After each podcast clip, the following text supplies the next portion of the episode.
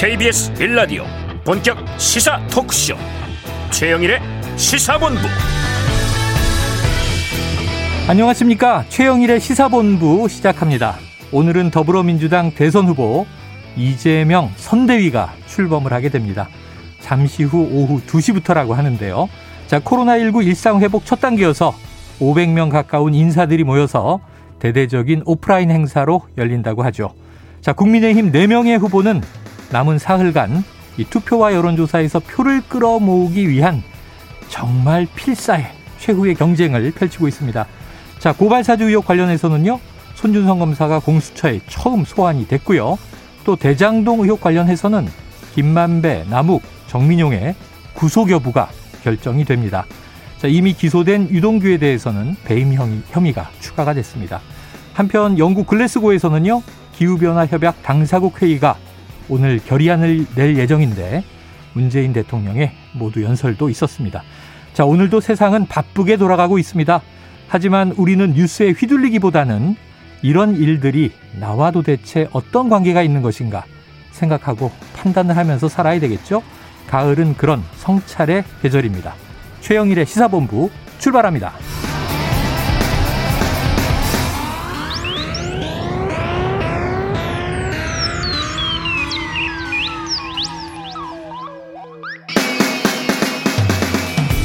네, 1부에서는요, 오늘의 핵심 뉴스를 한입에 정리해드리는 한입 뉴스 코너 기다리고 있고요. 2부 10분 인터뷰에서는 대장동 개발 특혜 의혹 관련해서 김만배, 남욱, 정민용 변호사에게 구속영장 심사 청구가 이뤄진 것과 관련해서 대장동 의혹 1타 강사 원희룡 아닙니다. 김윤우 변호사와 이야기 나눠보겠습니다. 이어서 최평과 불사조 기자단 그리고 IT본부 준비되어 있습니다. 한 입에 쏙 들어가는 뉴스와 찰떡궁합인 디저트송 신청 기다리고 있으니까요. 오늘 뉴스에 어울리는 노래가 있으면 문자 샵 9730으로 자유롭게 보내주시기 바랍니다. 오늘의 디저트송 선정되신 분께는 별다방 커피 쿠폰을 보내드립니다. 많은 참여 부탁드리고요. 짧은 문자 50원, 긴 문자 100원입니다.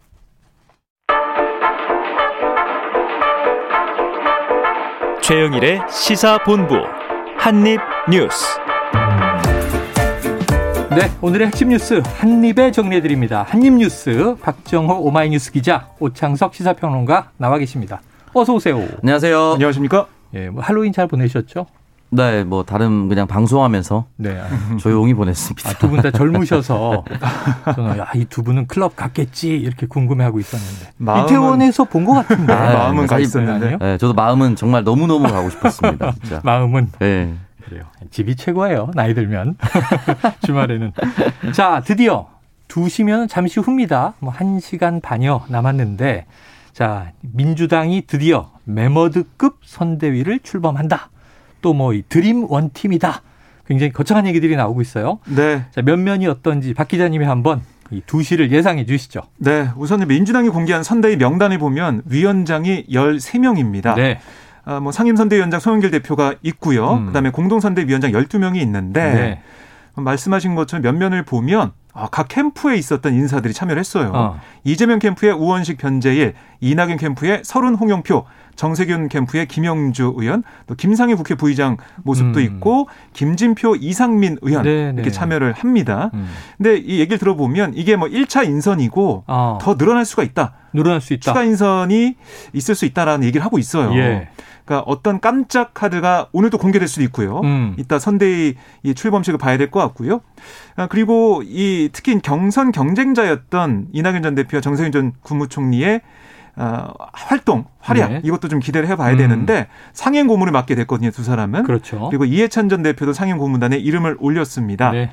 그리고 뭐 서른 홍영표 의원 사실 이 이낙연 캠프 있을 때 저격수였잖아요. 저격수. 세게 이재명 후보를 공, 아, 공세를 펼쳤던 네. 어, 그런 두 사람과 뭐 박강원 의원, 오영훈 의원 뭐 이런 이낙연 전 캠프에 있었던 어, 이런 인사들이 또 전진 배치가 됐어요. 네. 뭐이 공동 총괄 선대본부장, 공보단 수석 대변인 뭐 이렇게 참여하고 있고 음. 그리고 최인호 의원 이 이낙연 캠프에서 어, 이 종합상황본부장을 맡았던 최인호 네, 네. 의원이 비서실장으로 합류를 했습니다. 어, 이거 굉장히 탕평책이네요. 그렇습니다. 음. 그래서 이재명 캠프에 있었던 이 박홍근 비서실장과 최인호 비서실장 공동 비서실장 체제로 확정이 네, 됐고요. 네. 그리고 뭐 그동안 중립을 지켜온 의원들도 합류를 했는데 음.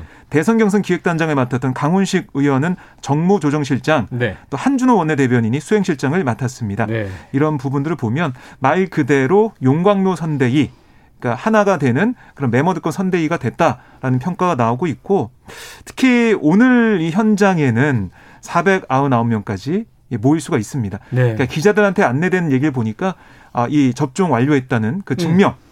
아니면은 PCR 검사에서 48시간 내에 네네. 네. 음성 음성 이 나왔다는 그런 걸 좀 보여줘야 된다.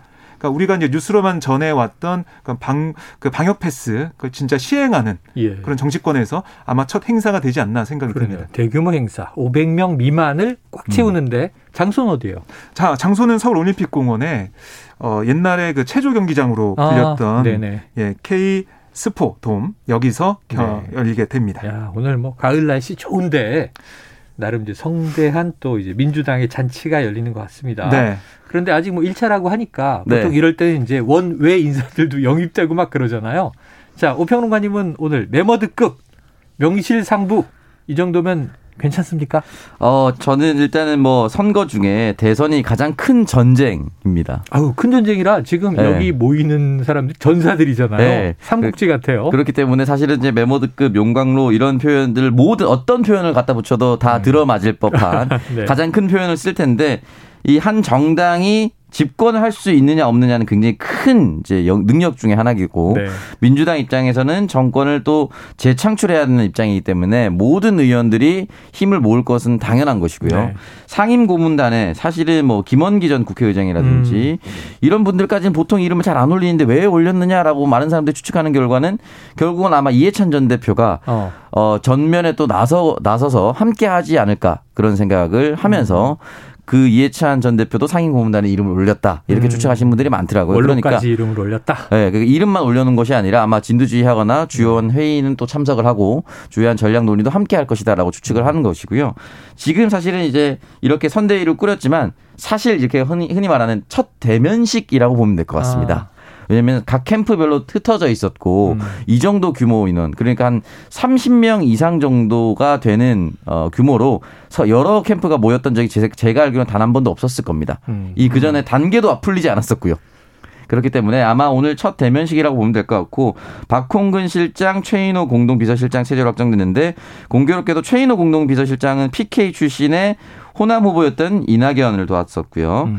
박홍근 후보는 박원순 개파로 분류되었습니다. 네. 네. 두 사람 다 사실은 이재명과 오랫동안 걸어왔다라고 보긴 좀 어렵습니다. 네. 그럼에도 불구하고 이제 공동 비서실장 체제를 꾸린 것은 결국엔 이재명 후보는 이꼴 민주당 후보다라는 네, 것을 보여주는 장면. 네. 네. 그런 것이죠. 이재명 개파 없다. 뭐 어제 보면은 이재명 후보가 그 이낙연 캠프에 있었던 인사들과 함께 네. 뭐 소맥 회동을 했다. 아 그래요. 라는 서른 의원, 전해지고 있는데 등. 그렇습니다. 서른 의원도 있었고요. 홍원표 의원, 김종민, 신동근, 최인호, 이병헌 의원 등이 함께했는데 네. 거기서 원팀 어, 우리 함께 어, 꼭 이번 대선 승리하자 아, 이런 얘기가 좋아요. 오갔다고 해요.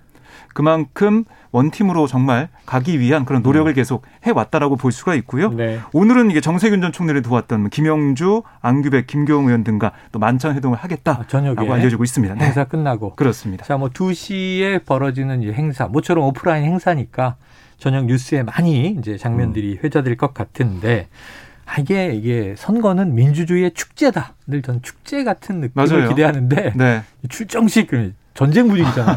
북소리를 울려라. 둥둥둥.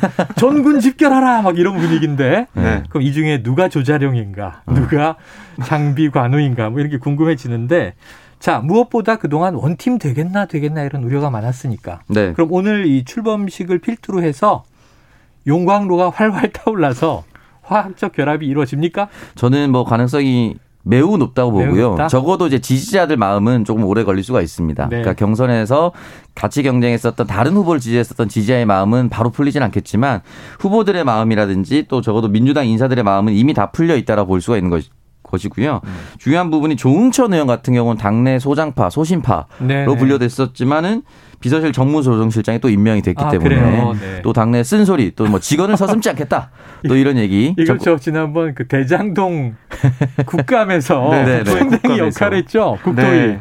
네. 네. 사회자 사회자 그 국민의힘에서 그러니까 내가 MC입니까? 막 그러면서 네.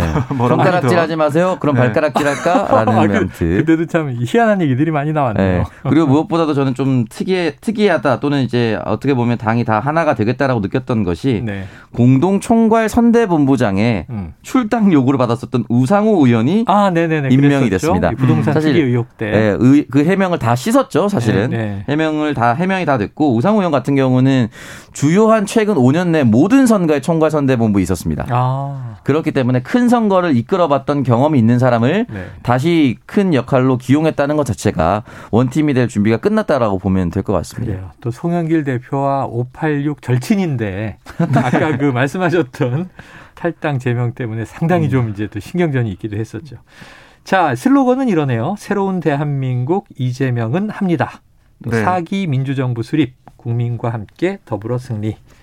자, 오늘 어쨌든 이제 민주당은 본격적으로 대선 본선을 향해서 총 결집하는 모습을 보여주는데 지금 시간차가 있어요. 국민의힘으로 건너가 보면 국민의힘은 이번 주가 또 다른 운명의 주간인데 네. 네 명의 후보 지금 어떻게 하고 있어요?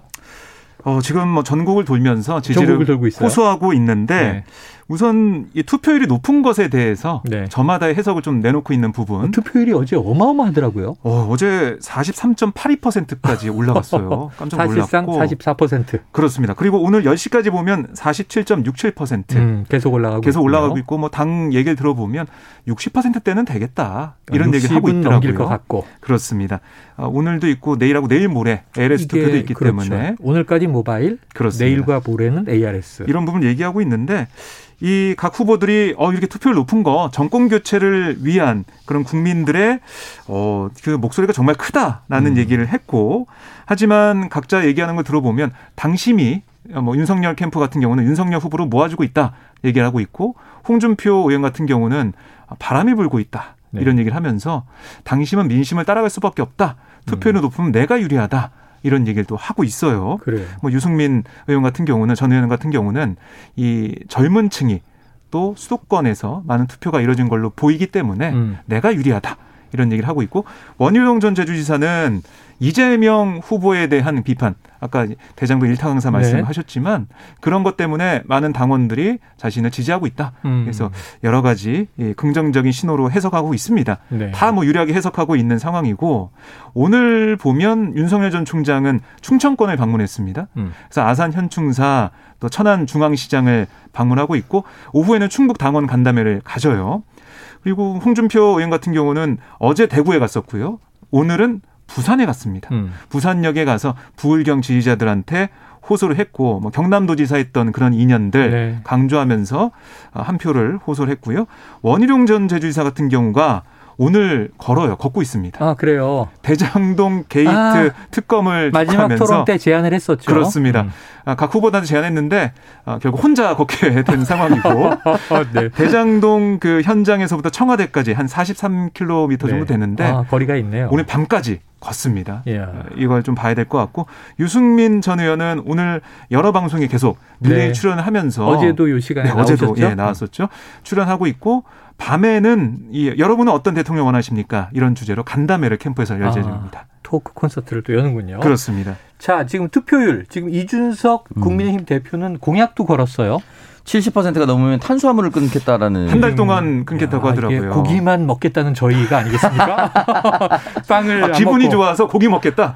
근데 이제 애준석 대표 좋은 일이죠. SNS에 가면 남긴 말에 저탄수 네. 고지방을 지향합니다라고 늘 써놨었습니다. 아, 저탄 고지. 네, 네, 저탄 고지를 써놔 써놓긴 했었는데 뭐 여러 가지 의미가 있었어요. 뭐 젊은층은 네. 아 요거는 이제 뭐 식단 관리를 해서 건강을 챙기겠다. 네. 이런 의미인데 어른 그러니까 흔히 말해서 40대나 아, 또는 50대 60대 넘어가면서 그게 뭐야? 어. 그러는 얘기를 또 네. 하는 경우도 네. 있습니다. 음. 한국 사람이 밥 먹어야지. 이거 우리 농업인들 뭐가 되냐. 갑자기 이런 얘기까지 막 네. 커뮤니티 비하가 되긴 한데 어쨌든 아마 여러 가지 상징적으로 얘기한 것 같고요. 네. 자, 투, 그런데 네. 투표율이 이렇게 뜨겁게 높으면 네. 지금 뭐 이게 나흘 동안의 투표 중에 첫날 44%에 거의 육박했고 맞습니다. 지금 둘째는 47%. 네. 그럼 이게 60%는 무난히 돌파할 것 같다. 뭐 여차하면 70이 넘, 넘을 수도 있는데 음. 이 오평론가님 네. 누구한테 유리한 거예요? 그래서 이게 사실은 첫날 궁금해요. 투표율이 높았을 때는 일단은 첫 번째는 민주당이 굉장히 놀랐을 것 같아요. 네. 이 정권 교체를 하려는 이 열망? 민심과 음. 열망이 투표로서 사실 표현되는 거거든요. 아, 그렇죠. 이 정당에 대한 관심도예요, 사실은 그렇죠. 투표율은. 음, 그렇기 때문에 그거에 한번 놀랐을 거고 첫 그리고 아무래도 이게 기다렸다고 바로 올릴 수 있다는 것은 모바일에 익숙한 또는 음. 알림이 떴을 때 바로 접속해서 바로 투표할 수 있는 젊은 층 상대적으로 어, 투표에 많이 참여했다라고 유추해 볼 수가 있는데 네. 근데 첫날과 첫날하고 끝나는 것이 아니기 때문에 음. 최종 투표율이 중요한 거지 않습니까? 네. 그러니까 저는 아마 최종 투표율이 높으면 높을수록 조심스럽지만 홍준표 후보한테 좀 더 유리하지 않을까. 왜냐하면 음. 윤석열 후보는 기존의 당협위원장과 기존의 현역 의원들에게 표심을 많이 잡을 수 있는 흔히 말하는 당심을 많이 확보했습니다. 그럼 신규 유입은 흔히 말하는 그런 당과 조직과 무관한 사람들이 유입됐을 가능성이 좀 높다고 보거든요. 그렇기 때문에 투표율이 높으면 높을수록 홍준표 의원이 말하는 것처럼 홍준표 의원한테 유리할 텐데 중요한 것은 당심의 비율이 어떻게 되느냐. 아무리 민심의 비율이나 이런 것들이 높다 하더라도 네. 기존 당심의 비율을 만약에 10% 이상 또는 뭐 윤석열 캠프에서 모 인사들은 뭐 더블 스코어로 이기고 있다 뭐 이런 식의 결과가 진실로 나올 경우에는 음. 사실은 아무리 민심에서 많은 표를 얻는다 하더라도 당심에서 더블 스코어가 나면 5대 5기 때문에 그렇죠. 뒤집기는 좀 어렵지 않을까라는 생각이 들어서 음.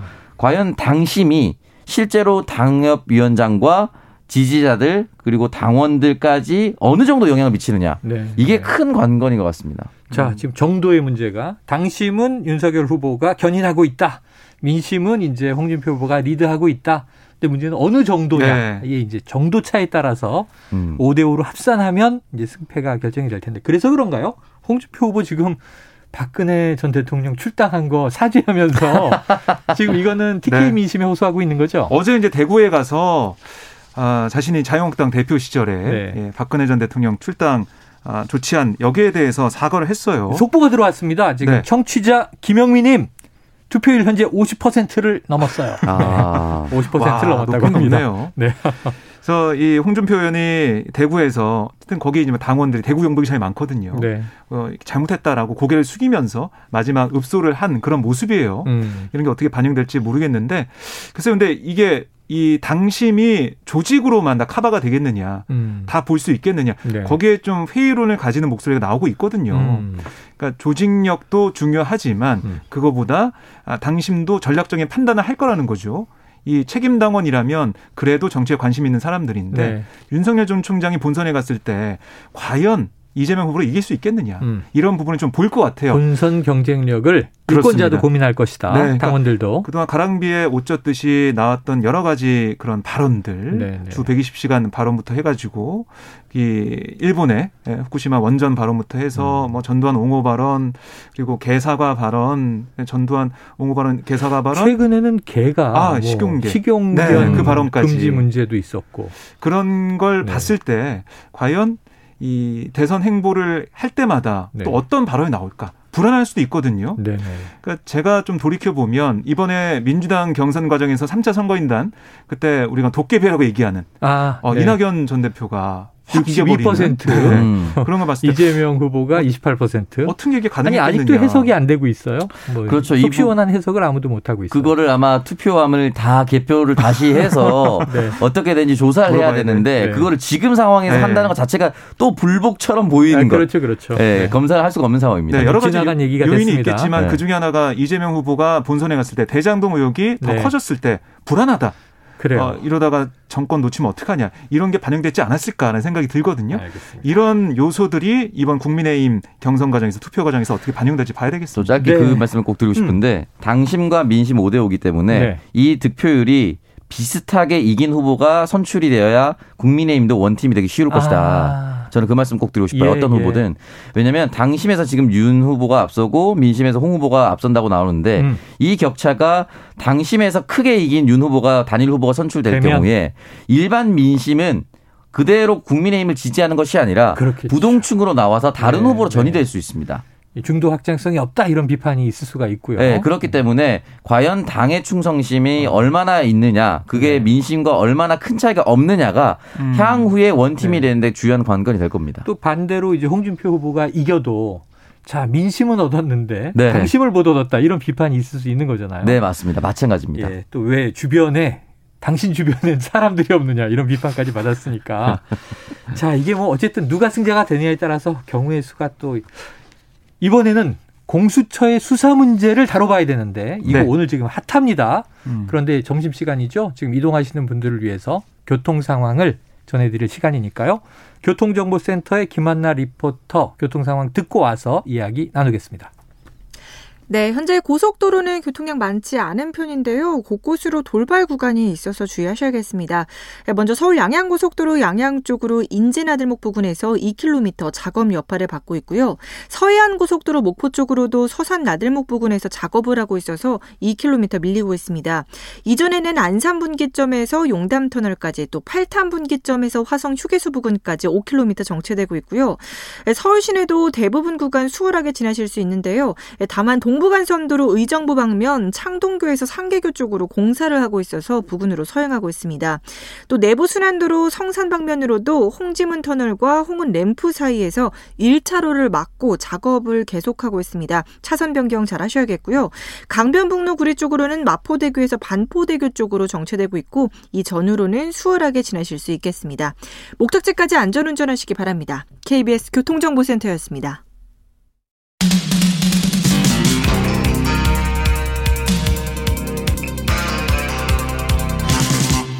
최영일의 시사본부.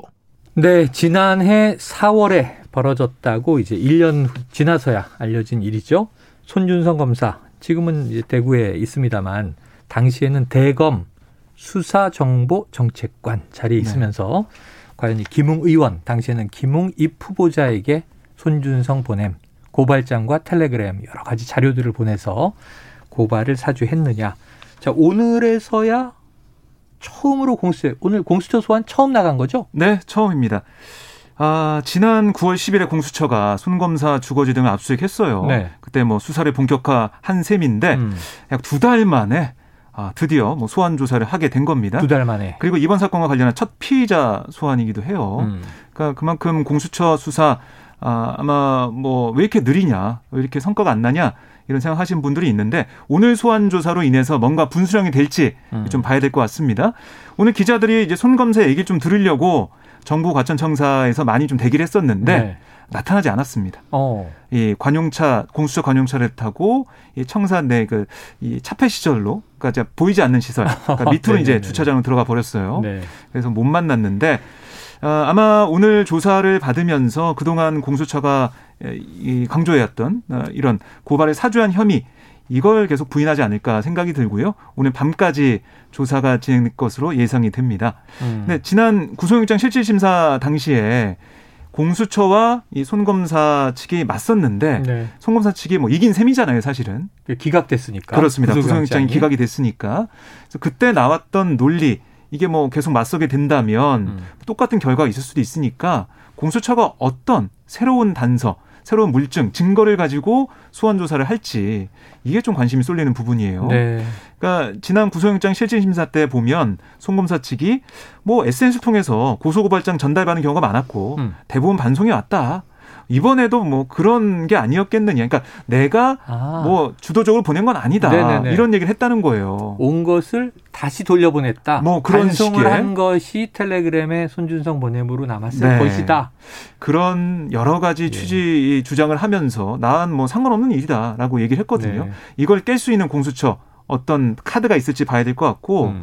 지금 언론에 보도된 걸 보면 이 제보자 조성은 씨가 폭파했다고 했던 김웅 의원과 텔레그램 대화방 네네. 네. 이게 복원됐다고 하거든요. 아 그래요? 그래서 대화방 파일 정보를 토대로 이 김웅 의원이 보낸 판결문 고발장 사진 이걸 최초로 전송한 사람이 손준성 검사다. 네. 이런 얘기가 나오고 있어요. 어. 이걸 좀 입증하고 그 확인할 수 있는지 오늘 조사의 초점으로 야, 보입니다. IT 기술은 참 무섭군요. 폭파된 방도 복원을 한다. 자, 오평론가님. 그런데 네. 지금 손준성 검사가 우리가 언론 보도를 쭉 보기에는 최소한 작성을 했는지는 모르겠고 음. 그 고발장과 여러 가지 자료들을 전달한 것 정도는 팩트가 아닌가 싶은데 음. 그것마저 부인하고 있, 잖아요 네. 그 오늘 첫 소환인데 뭐 제가 손준성 검사면 당연히 공수처에 가서 네. 그동안 했던 얘기대로 일관적으로 부인을 하지 네. 시인을 하진 않을 거 아니에요? 그러니까 질문을 할때 네. 보통 저는 이제 검찰 조사를 받아본 적은 없는데 아, 검찰 있을 것 같죠? 없습니다. 없습니까? 네. 검찰 조사를 받으러 가면 어, 노트북을 켜놓고 이제 검찰들이 조사를 할 때 질문을 던지고 어. 질문 답변하는 것에 예 아니오만 쓰는 것이 아니라 네네. 내가 이런 질문을 던졌을 때 지금 박정호 기자 두 번째 손가락을 까딱까딱하면서 불안한 모습을 보였다라는 것까지 다 기록한대요. 아 그래요. 아주 디테일하게. 그러니까 이제 비언어적 행동까지도 네. 예의주시한다. 그래서 이것이 진짜 이 대답이 진실인가 아닌가, 어. 진짜 기억이 나지 않는 것인가 아니면 기억이 안 나는 척하는 것인가까지를 네네. 다 종합을 해본다고 하더라고요. 음. 아마 공수도 비슷한 조사를 할 텐데 네. 할 것이 라고 보는데.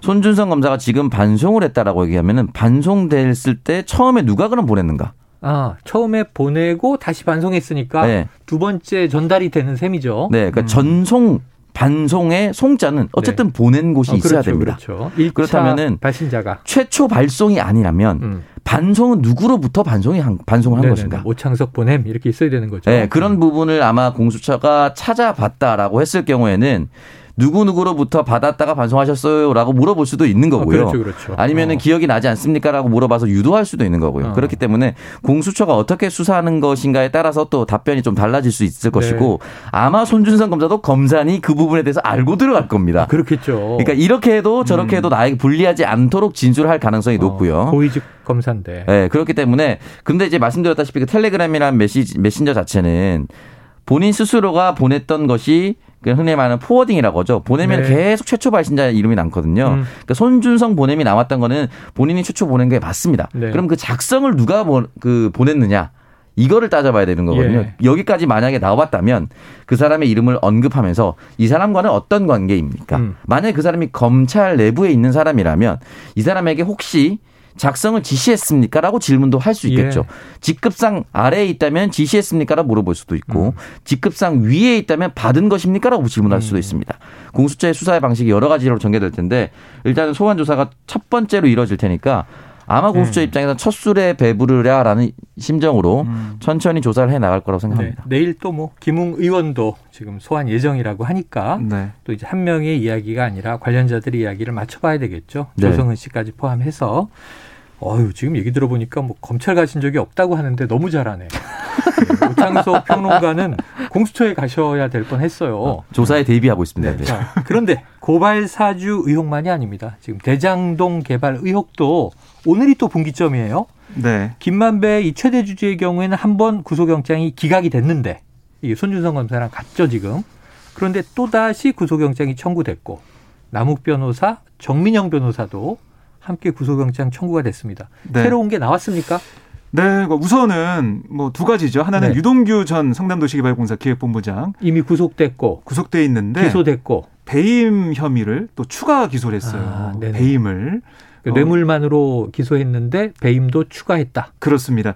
이 화천대유와 아, 뭐 공모를 해가지고 김만배 씨 등과 공모해가지고 네. 최소 651억 원 가량의 택지 개발 배당 이익 또 상당한 시행 이익을 몰아주고 그만큼 공사에 손에 입혔다 음. 이런 혐의가 추가가 됐습니다. 네 아, 그리고 뭐이 아, 뇌물 혐의에 대해서도 얘기를 좀 하고 있고요. 음. 아, 김만배, 남욱, 정민용 이세 네. 사람의 구속영장 청구가 된 부분은 김만배 씨에게는 유 전 본부장에게 배당 이익 가운데 700억을 주기로 약속하고 네네. 5억 원을 뇌물로 제공한 혐의. 알고 있는 이야기죠. 이 5억 원을 회사 돈에서 빼돌려 횡령한 혐의 이거를 추가 적용을 했고 네. 이김 씨의 1차 구속영장에 포함된 곽상도에 대한 50억 뇌물 공유 혐의 이거는 일단 2차 영장 범죄 사실에서 제외가 됐어요. 아 그래요. 그래서 뭐 들어봤더니 검찰은 이건 계속 수사해봐야 된다. 아, 우선은 제외해놓고 못했다. 그렇습니다. 근데 이제 퇴직금을 받은 아들은 소환 조사를 했고 그렇습니다. 곽상도 의원은 아직 조사를 아직 못한 안 했는데 조사를 할 걸로 보이고요. 음. 그래서 탄탄하게 이 법리를 좀 만들어갈 것으로 보이고 네. 아울러 1차 영장에 적시됐던 회사 돈 55억 3억 횡령 혐의도 이번에는 5억으로 축소가 됐어요. 예. 예. 검찰은 나머지 횡령 액수 추가 조사하겠다라고 얘기를 했는데 검찰이 좀 조심스럽게 접근하고 음. 있는 것 같습니다. 네. 이번에도 영장이 기각된다면 네. 어유 검찰로서는 타격이 클 거밖에 안 되거든요. 그리고 정치적으로 이제 야당의 특검 요구는 그렇습니다. 더 거세지겠죠. 음. 네. 수사 논란. 네. 그 남욱 변호사도 배임 혐의가 있고요. 그다음에 정 변호사와 아, 유전 본부장이 함께 설립한 유언홀딩스의 35억 뇌물로 제공한 혐의 네. 이것도 받고 있고 이 정 변호사는 이 35억을 받은 혐의 예. 이거 좀 예, 얘기가 있고 근데 눈에 띈 게 정영학 회계사가 제외됐습니다. 그래요? 어제 음. 봤을 때는 아마 들어갈 거로 예상했었는데. 안 됐어요. 여기에 대해서도 검찰이 수사하고 있다. 근데 정 회계사도 유전 본부장을 배임으로 기소하면서 음. 공모했다 적시했거든요. 네. 그래서 아마 처벌은 피할 수 없어 보이는데요. 검찰에 좀 앞으로 상황 좀 봐야겠습니다. 자, 이 대장동 의혹은요. 어, 잠시 후 1시에 음. 일타 강사 김윤우 변호사와 연결을 해서 자세하게 좀 꼼꼼하게 파보도록 하고요. 자, 남은 시간 동안 짧게 이거 꼭 지금 짚어야 되는데 갑자기 네. 저는 처음 들어보는 요소수. 지금 애청자들의 문자가 많습니다. 0092님 애청자입니다. 지금 대선보다 요소수 문제가 심각합니다. 이미 멈춘 화물차가 보이기 시작하는데 조속한 대처가 필요해 보입니다. 나라 경제가 멈출 듯요. 지금 화물차가 멈추면 물류 대란 이야기가 그렇습니다. 예고되고 있고 5517님 화물차에 들어가는 요소수가 품귀입니다. 20리터 한 통이 9만 원에서 10만 원 합니다. 아유. 원래 가격은 부가세 포함 11,000원인데요.